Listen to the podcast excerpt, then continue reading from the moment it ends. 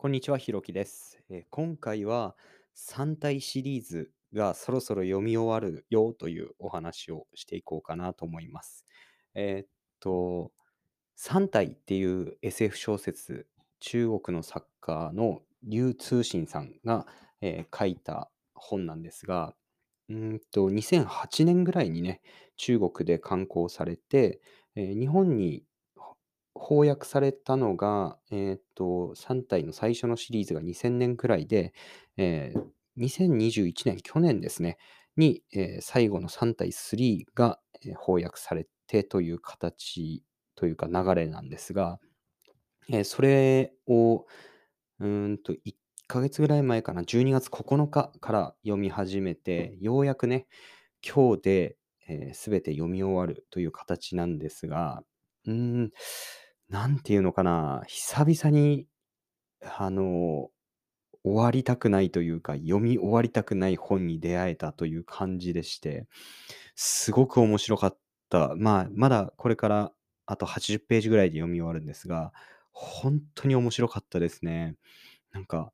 久々にしばらくロスになりそうなくらい、うんと終わってほしくないですね。あの、1ヶ月半ぐらい、ヶ月、まあ2ヶ月ぐらいかな、かけてちまちまと読んできたんですけど、あの、まあね、えっと、3対1が、1冊で、3対2が上下巻、3対3も上下巻ということで、合計で1800ページぐらいなのかな。うん、そのぐらいのボリュームでね、結構ボリューミーなんですが、本当にね、先が気になる展開だらけで、あの物語のこう起伏がすごいんですよね。そしてスケールもものすごくでっかいし、うんと、なんていうのかな、主人公たちが、あの、すごく振りま振り回されるというか、あの、いろんなことが起きるんですね。で、それを観察している、あの、読者の視点的にも、なんか、すごくいろんなことを乗り越えてきたよなというなんか感慨みたいなのが生まれてきて、ああ、彼らの旅ももうすぐ終わるなっていう感じで、なんかすごくノスタルジーな気分になるほど感情移入してしまう本でしたね。うん、すごく面白かった。まあ、面白い本です。あの、明日には読み終わっ